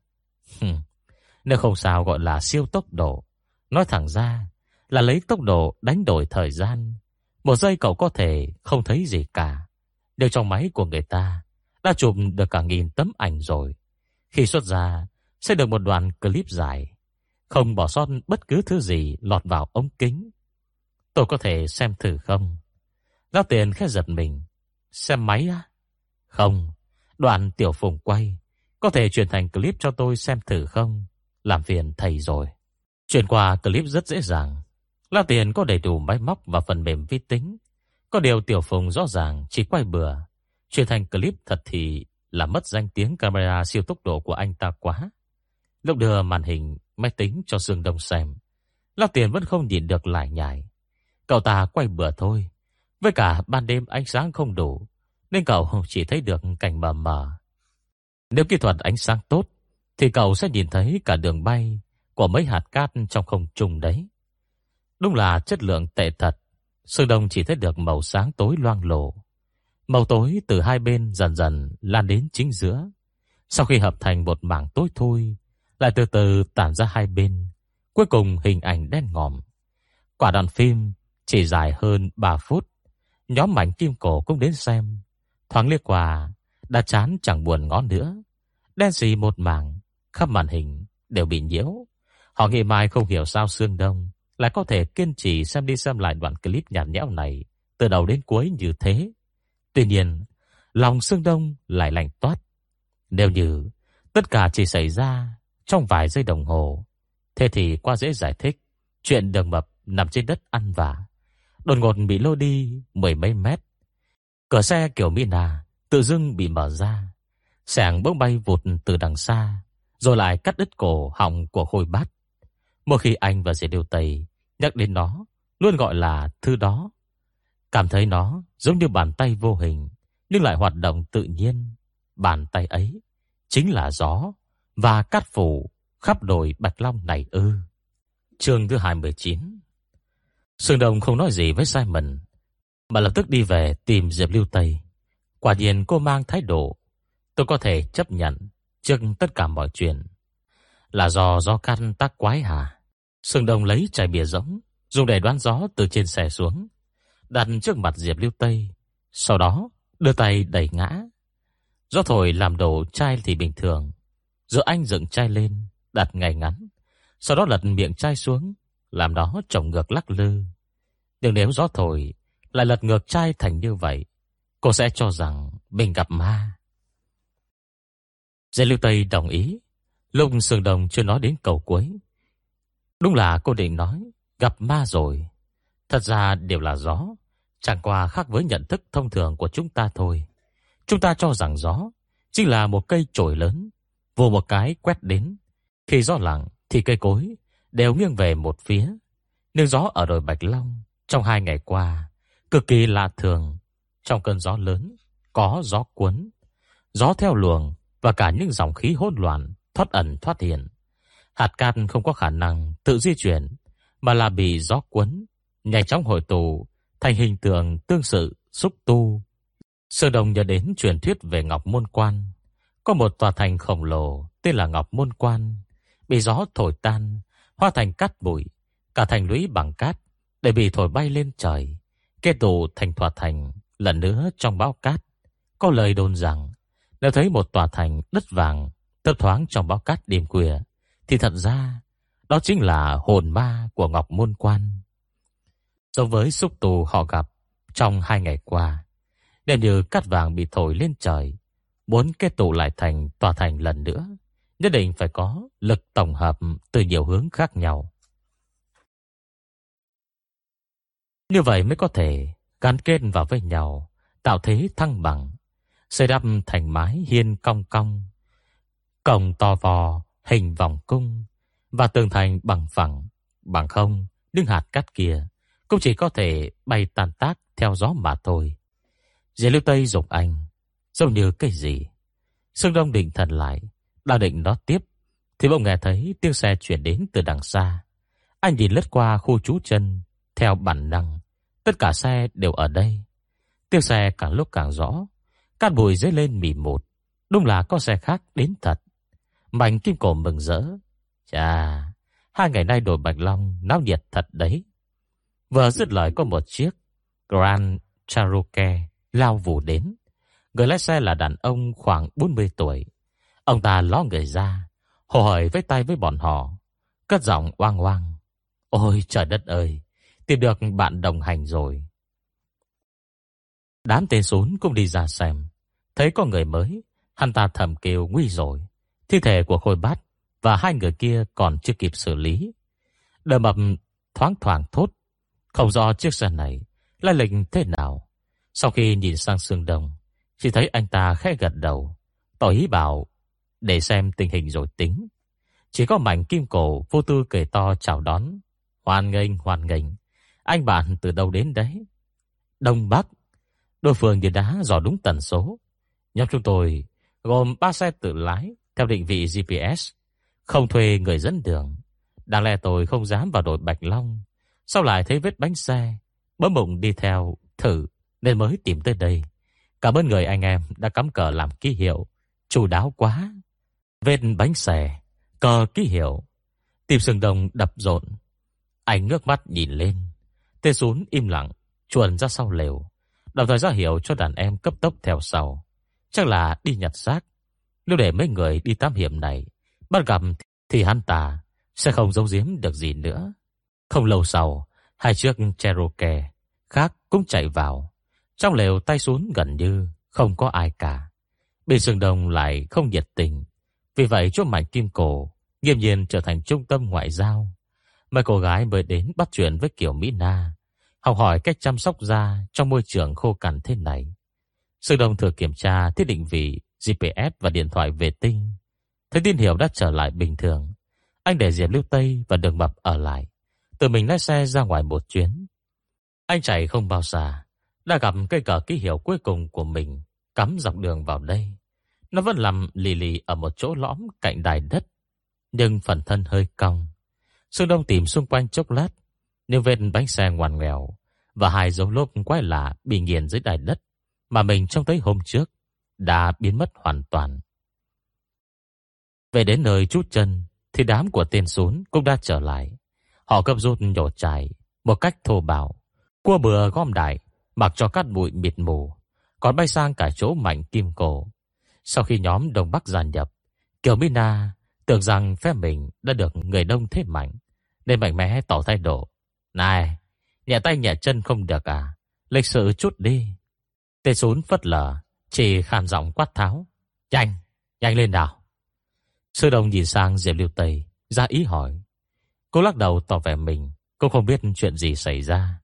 Anh đi về phía tên rún, sau hắn ta lại và như không thấy anh. Mắt đỏ long sòng sọc, cổ nổi gân xanh. Nhanh lên, đừng có lẻ mề nữa. Sơ đồng kéo cái tay hắn ta, lôi sang một bên. Có phải không tìm được thi thể của khôi bát không? Tê xuống sững người. Phải không? Hắn ngước mắt nhìn anh, khẽ liêm môi khô khốc, Gặp ngừng rồi cười khổ. Phải, không tìm được. Cả ba đều không thấy đâu. Dấu hiệu tôi để lại tối qua cũng mất tầm. Vết máu không còn, quan tài mất dạng, kể cả đài đất đào được quan tài cũng không thấy đâu. Để tình chúng ta từng ăn chung một nồi, tôi khuyên anh mau chóng rời khỏi đây đi. Nếu còn chần chừ, khéo có khi người tiếp theo bị mất tích chính là chúng ta đấy. Hắn ta đẩy xương đông ra, mặt lại đanh thêm. Dọn không hết thì thôi, đem cái mạng về là được rồi.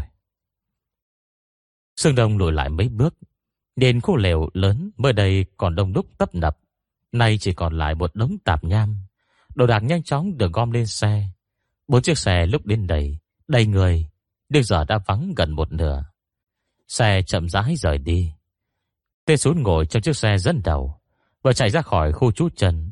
Hắn ta đạp phanh gấp, hạ cửa sổ xe xuống, gào về phía những người ở còn lại. Lần này ông đây làm chuyện tốt, nhắc nhở mọi người biết mà mau rời khỏi đây Đừng có tưởng nơi này là khu du lịch không khéo ngay cả Mình chết thế nào Cũng không biết đâu. Nói xong, Hắn ta vung tay lên, Lái xe chạy thẳng một mạch. Rồi dần dần khuất bóng.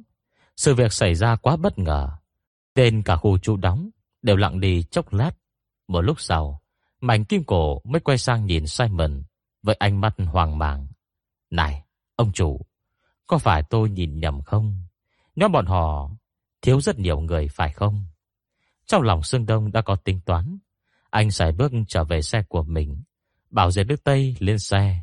Đồng thời can dặn đường mập. Lập tức thu dọn đồ đạc. Lái xe theo tôi.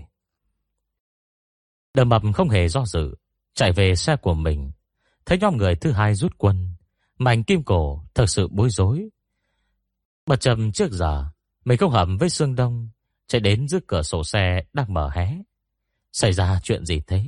Hai ngày trước vừa nổi gió, vừa nổi bão cát mù trời có sao đâu. Hôm nay hiếm hỏi, được bữa trời đẹp, sao bỗng dừng bỏ đi hết vậy? Sương Đồng nhắc, không phải nghe tiền xuống cảnh báo hả? Anh có gan thì cứ ở lại. Anh dẫm mạnh chân gà, mà kim cổ thấy xe sắp vọt đi, liền rụt tay lại, ngờ ngang đứng bên, trông theo bóng dáng chiếc xe ra dần. Sương Đông thở hắt ra. Diệp Lưu Tây thắc mắc. Sao vậy? Không tìm thấy thi thể của nhóm khôi bát nữa. Quan tài cũng mất tầm. Hay nói cái khác. Chỗ chúng ta đặt chân đến tối qua đã hoàn toàn biến mất rồi. Giê Lưu Tây hiểu ra. Anh muốn ép họ rời khỏi chỗ này. Họ có chịu đi không? Có. Trước nay mạnh kim cổ, không thể gánh trách nhiệm. Quen hoạt động theo nhóm. Hai đoàn đột nhiên bỏ đi rồi. Anh ta sẽ đi thôi. Không biết đám tiền xuống chạy đi đâu. Sau khi ra khỏi đồi Bạch Long, Sư Đông liền lái thẳng lên đường quốc lộ Hà La. Đi hết đoạn đường gồ ghề, toàn là ổ gà, ổ voi, mà đường dần bằng phẳng hơn. Xuân cả quãng đường, đường mầm không dám thở mạnh, đầm đầm do theo xe phía trước. Chỉ sợ hẽ rẽ một cái là sẽ mất dấu sườn đồng. Để khi phát hiện cột mốc đường tỉnh S Hai ba năm Ở ven đường Gà mới như chút được gánh nặng Cuối cùng cũng đến đường tỉnh rồi. Đường mập kích động muốn khóc. Con đường tỉnh tối màu, Chạy dài giữa sa mạc muối kiềm. Tùy Vân nhìn thấy gia đang đột bạch long, Nhưng đã mở dần đi. Quả thật đường mập không dám tin, Mình đã ở đó những hai ngày. Còn lành lặn trở ra, Mặt ươn ướt. Gà rút tờ khăn giấy, lau đi giọt nước mắt trên khoe mì, Rồi lại xỉ mũi. Trong lòng trào dâng cảm giác, Được sống lại làm người lần nữa. Gần trưa Sương Đông mới dừng xe. Đờ mập nghe thấy giọng anh vang lên từ bộ đàm. Muốn nhận ngọc trong sa mạc không? Chuyện này không thể để cậu Chạy không công như vậy được. Rất nhiều người gọi hành trình Lóc Nu Là chuyến thám hiểm. Kiêm tìm kiếm báu vật. Cơ ta nói Tìm báu vật chính là đi tìm di tích thành cổ. Xong thật ra câu nói ấy Chỉ là đùa thôi. Chính xác phải là đi nhặt đá quý trên sa mạc. Mấy năm qua, ngọc sa mạc được tiêu thụ mạnh. Không ít người cố ý lái xe vào sa mạc, nhặt đá quý như bảo thạch quang, ngọc tơ vàng hay đá opal. Theo thống kê trên mạng, tổng cộng có khoảng 16, 17 tuyến đường có thể nhặt được ngọc. Thậm chí còn có bí quyết truyền miệng như là từ thôn XX đi về phía nam 17 km, rẽ trái 3 km, có mã não, rẽ phải 2 km có hóa thạch. Nếu Sừng Đồng đã nói rõ không để gã chạy không công, tất nhiên sẽ dẫn gã đến chỗ tốt. Đường mập mừng rỡ gật đầu như gà một thóc. Nhặt à, nhặt à. Gã lùa cuống tay chân, kiếm một chiếc túi sách trống, đeo lên vai, rồi lao xuống đường. Sương Đồng cũng xuống xẻ. Nơi đây bầu trời xanh trong, nước ánh say, nước áng mây trắng xả xuống thấp. Đi đằng xa, màu nâu sẫm của sa mạc đối lập mạnh mẽ với màu xanh của núi rừng. Toàn cảnh tựa như bức tranh sơn dầu, kích thích thị giác cực mạnh, phô ngang vùng đất hoang vu không người. Anh tựa vào thân xe, chỉ về phía đường mập đang vui mừng hớn hở ở xa xa. Đường mập tham lam thật, tôi nghĩ bụng nhặt một, hai viên là đủ kiếm vài nghìn đến vài tệ rồi. Kết quả cậu ta vác hẳn chiếc túi to. Dê lưu Tây ngồi trên đất, duỗi thẳng chân tê nhức vì ngồi quá lâu trên xe. Sương Đông nhìn băng gạc màu trắng trên chân cô, hỏi thăm, vết thương thế nào rồi? Công tạm, buổi sáng tôi cũng thay băng một lần, đang ngưng chảy máu, nhưng chưa có dấu hiệu lên gian non, miệng vết thương vẫn còn ươn ướt. Bình thường thôi, chăm sóc cẩn thận một chút. Dì Lưu Tây ngước lên nhìn anh. Bây giờ ra đến đây rồi, tôi mới hỏi anh, anh có quay lại chỗ đó nữa không? Sương Đông điểm nhiên hỏi lại, còn cô, cô có quay lại không? Diễn Lưu Tây cười rộ, dĩ nhiên là có rồi. Đừng quên tôi từng ngâm nga bài ca sao đó, cũng từng mở được chiếc quan tài biến mất kia. Bất kể đội Bạch Long xảy ra chuyện đáng sợ cỡ nào, thì trong mắt tôi, đó chính là con đường đưa tôi về nhà. Còn anh, ngay cả bóng dáng khổng ương cũng không tìm thấy. Cô chợt nghĩ đến chuyện gì đó, vội sửa lời. Cũng không đúng, anh chỉ mới lục soát một khu vực nhỏ thôi. Nếu cứ tiếp tục tìm, biết đầu sẽ có thu hoạch. Sương Đông lắc đầu, chưa chắc. Dê đôi tay khó hiểu, tại sao? Sương Đông ngồi xuống cạnh cô, bóng xe phủ lên trên người của họ. Nhưng ánh nắng chiều vẫn chiếu tới đôi chân đang duỗi dài. Lúc này, hai người có một nửa cơ thể được mát mẻ, một nửa chịu nóng bức, một nửa nằm trong bóng dâm, một nửa phơi ngoài ánh nắng. Cho đến này, đã có rất nhiều chuyện kinh khủng liên quan đến lóp đù. Xong kể đi kể lại, cũng chỉ có vài mô típ, mất tích bí ẩn. Ban đêm đang chạy xe, thì thình lình phát hiện có thêm một chiếc khác. Từng trông thấy thôn xóm ở nơi vốn dĩ, không thể nào có người xuất hiện. Nhưng lần sau, đến thì không thấy nữa. Mấy chuyện này chia sẻ đầy trên mạng, cũng có nhiều cách giải thích khác nhau. Tuy nhiên luận điểm thường thấy nhất chính là thế giới song song. Khi đó tôi không hề tin. Bây giờ tin rồi hả? Sương Đông cần nhắc xem nên vào để thế nào. Cô có cảm giác từ lúc chúng ta đi vào đồi Bạch Long, hai ngày nổi gió cát thì mất liên lạc với bên ngoài cả hai hôm. Đồng thời xảy ra rất nhiều sự việc quái gở, không sao giải thích được. Thật ra chúng ta đã đi đến một đồi Bạch Long khác, tạm thời đánh số 2 đi. Anh vẽ hệ một vòng tròn trên đất. Đây là chỗ chúng ta trú chân và khu vực xung quanh. Nó không hề xảy ra thay đổi. Đội Bạch Long số 1 và số 2 giống như mảnh ghép, đều là nơi mà môi trường bên ngoài có thể kết nối hoàn hảo với nó. Nhận xét là kết nối hoàn hảo, cũng chưa chính xác, phải gọi là gắn kết qua loa mới đúng. Lần đầu tiên, anh đi xem vết bánh xe lạ, thì phát hiện dấu nốp xe của mình, cái chỗ chu chân khoảng 1 km, đã bị đứt đoạn. Coi lẽ đấy chính là nơi tiếp giáp. Đêm chúng ta vừa đến đồi Bạch Long, thì đồi Bắc Cát.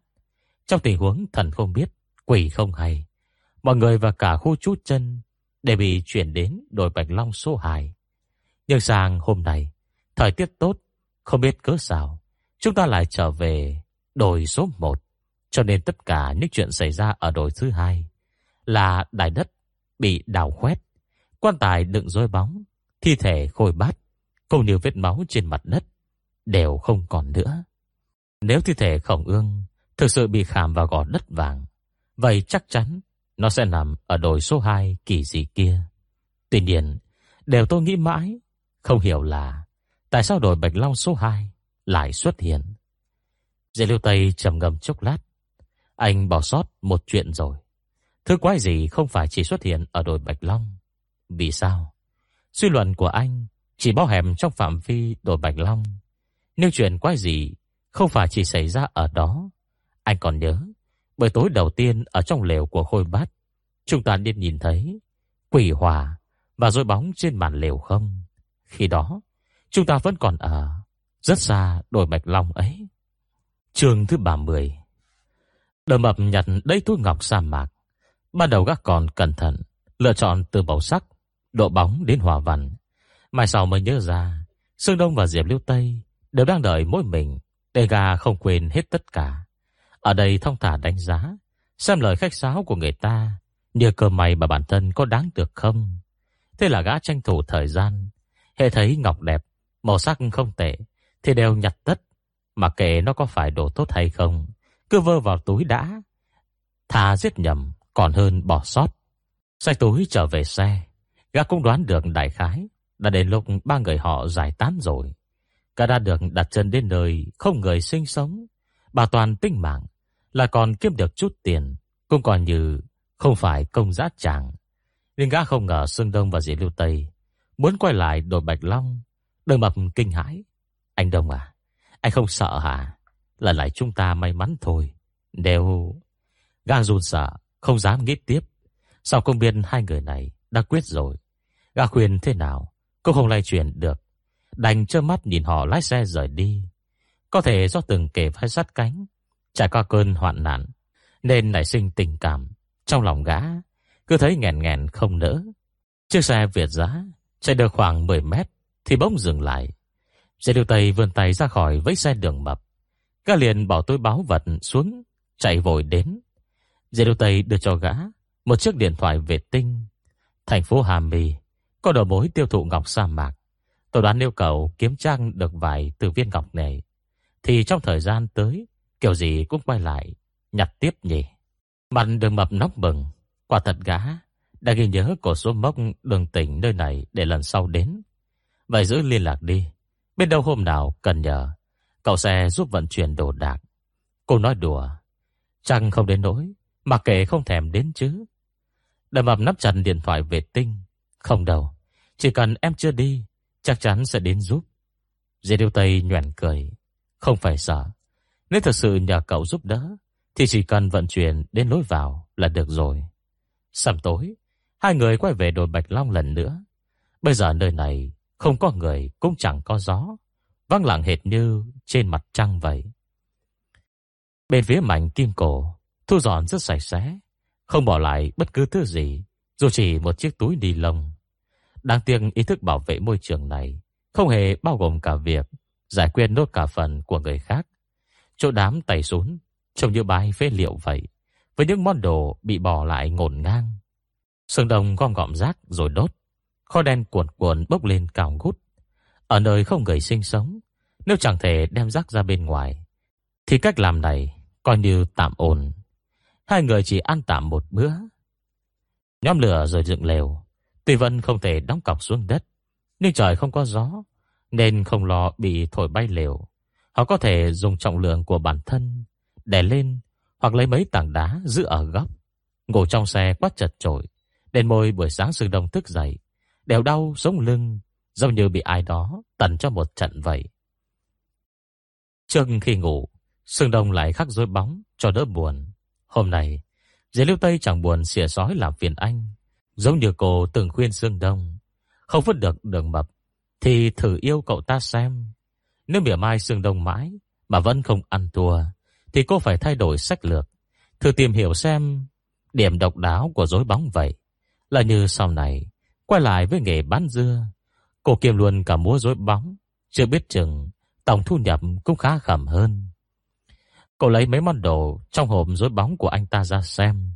Sư đông tỉ mỉ, khắc ra, thỉnh thoảng nước mắt sang bên cạnh. Hề thấy cô tò mò cầm món đồ nào lên, đều giới thiệu cho cô nghe. Món đồ làm bằng da. Trên đời không bao giờ có hai miếng da hoàn toàn giống nhau. Có loại trắng ngần hoặc xám xịt, có loại nhăn nhủi hoặc thô giáp.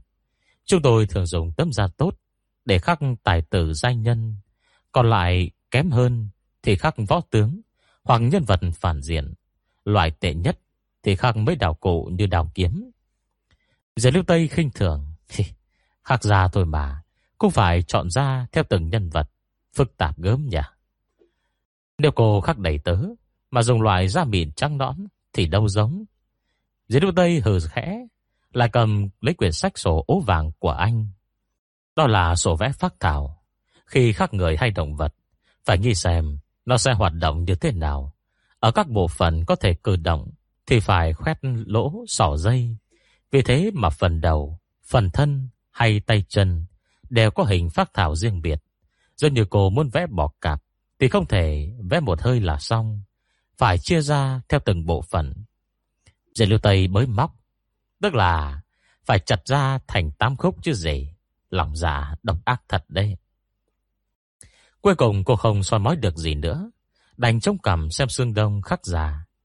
Một con rối bóng Với hơn 3.000 đường dao. Mỗi đường đều có khuôn khổ sẵn. Căn bản không cần quá nhiều kỹ thuật. Quá trình thực hiện cũng đơn giản. Dễ điều Tây thích ngắm động tác xương đông, Thổi những mảnh da vụn. Mỗi lần anh đều hơi cúi đầu. Nhẹ nhàng thổi thật cẩn thận, Rồi đưa ngón tay phủ nhẹ mặt ra Theo thói quen. Lúc này Dạy điều Tây đột nhiên cảm thấy biết đâu, Mai này anh thật sự có thể Giành được giải con dao vàng. Rất hiếm khi Người có thái độ trân trọng công việc như châu báu Lại không thành công. Sương Đông, Anh thích khắc dối bóng lắm hả? Không. Diệp Lưu Tây còn tưởng mình nghe lầm. Không á. Nếu cô từng trải qua chuyện vô cùng đau khổ lại không ai cứu rỗi. Sao cũng không muốn bản thân trở thành kẻ vô dụng Thì phải tìm kiếm việc gì đó Khiến mình phân tâm Lấp đầy khoảng trống Chuyển rời sự chú ý. Bất cứ thứ gì như rượu chè, trai gái Rồi bóng đều được hết. Bây giờ anh vẫn còn khắc ra Là vì chưa thể giải thoát khỏi nỗi ám ảnh sao? Chỉ là thói quen thôi. Dưới Đức Tây thở dài. Vậy có lẽ tôi không cần học thứ này rồi. Tôi không có thứ gì để đau khổ cả. Chưa bao giờ sao? Chắc là không. Dì lúc Tây nhìn đống lửa bập bùng, Có đôi khi tôi nghĩ Mình còn chưa từng rơi một giọt nước mắt nào nữa kìa. Thì lệnh có thoáng giật mình, Đành giọng quát lên. Ai đấy? Sương Đông quay đầu lại, Nương theo ánh đèn và ánh lửa. Anh thấy được bên rìa đất Cách đó khoảng không xa Thất thoáng có một bóng người đang sợ sệt ẩn núp khá vụng về Thân thể cứ lắc lư suốt Diệt đu tây cầm lấy bộ que củi chưa cháy hết trong đống lửa ném mạnh về phía bên kia. Bò ra đây. Que củi rơi xuống cạnh người đó không xa. Ban lên những tia lửa đỏ. Trong đêm tối, Đội phượng vẫn không chịu bước ra. Cả người trao đảo, hệt như con lật đật. Sương Đông nắm con rào, khắc trong lòng bàn tay. ra hiệu bằng ánh mắt với Diệp Lưu Tây. Cô hiểu ý, cầm lấy con dao bên cạnh mình. Áp dụng thế gọng kìm, bọc hậu cho xương đồng, Từ từ tiến đến. Người đó không trốn chạy, cũng không lộ diện. Dường như họ biết đi đến đây thì lập tức đứng im. dây Lưu Tây hơi căng thẳng. dây sau, có một cái đầu thình lình ló ra, miệng chảy rãi, cười hành hạch với cô. dây Lưu Tây mang tỏ, khốn kiếp, không ngờ là một gát điên. Gã điên thấy cô hoảng hốt, lại càng cười vui hơn, miệng cứ ư ư a a, rúi đầu vào đài đất, lại bắt đầu lắc lư. Trong lúc Giật Lưu Tây nổi giận, Sương Đông đã nhận ra người nọ. Trông người này khá quen, có phải đàn em của Khôi Bát không?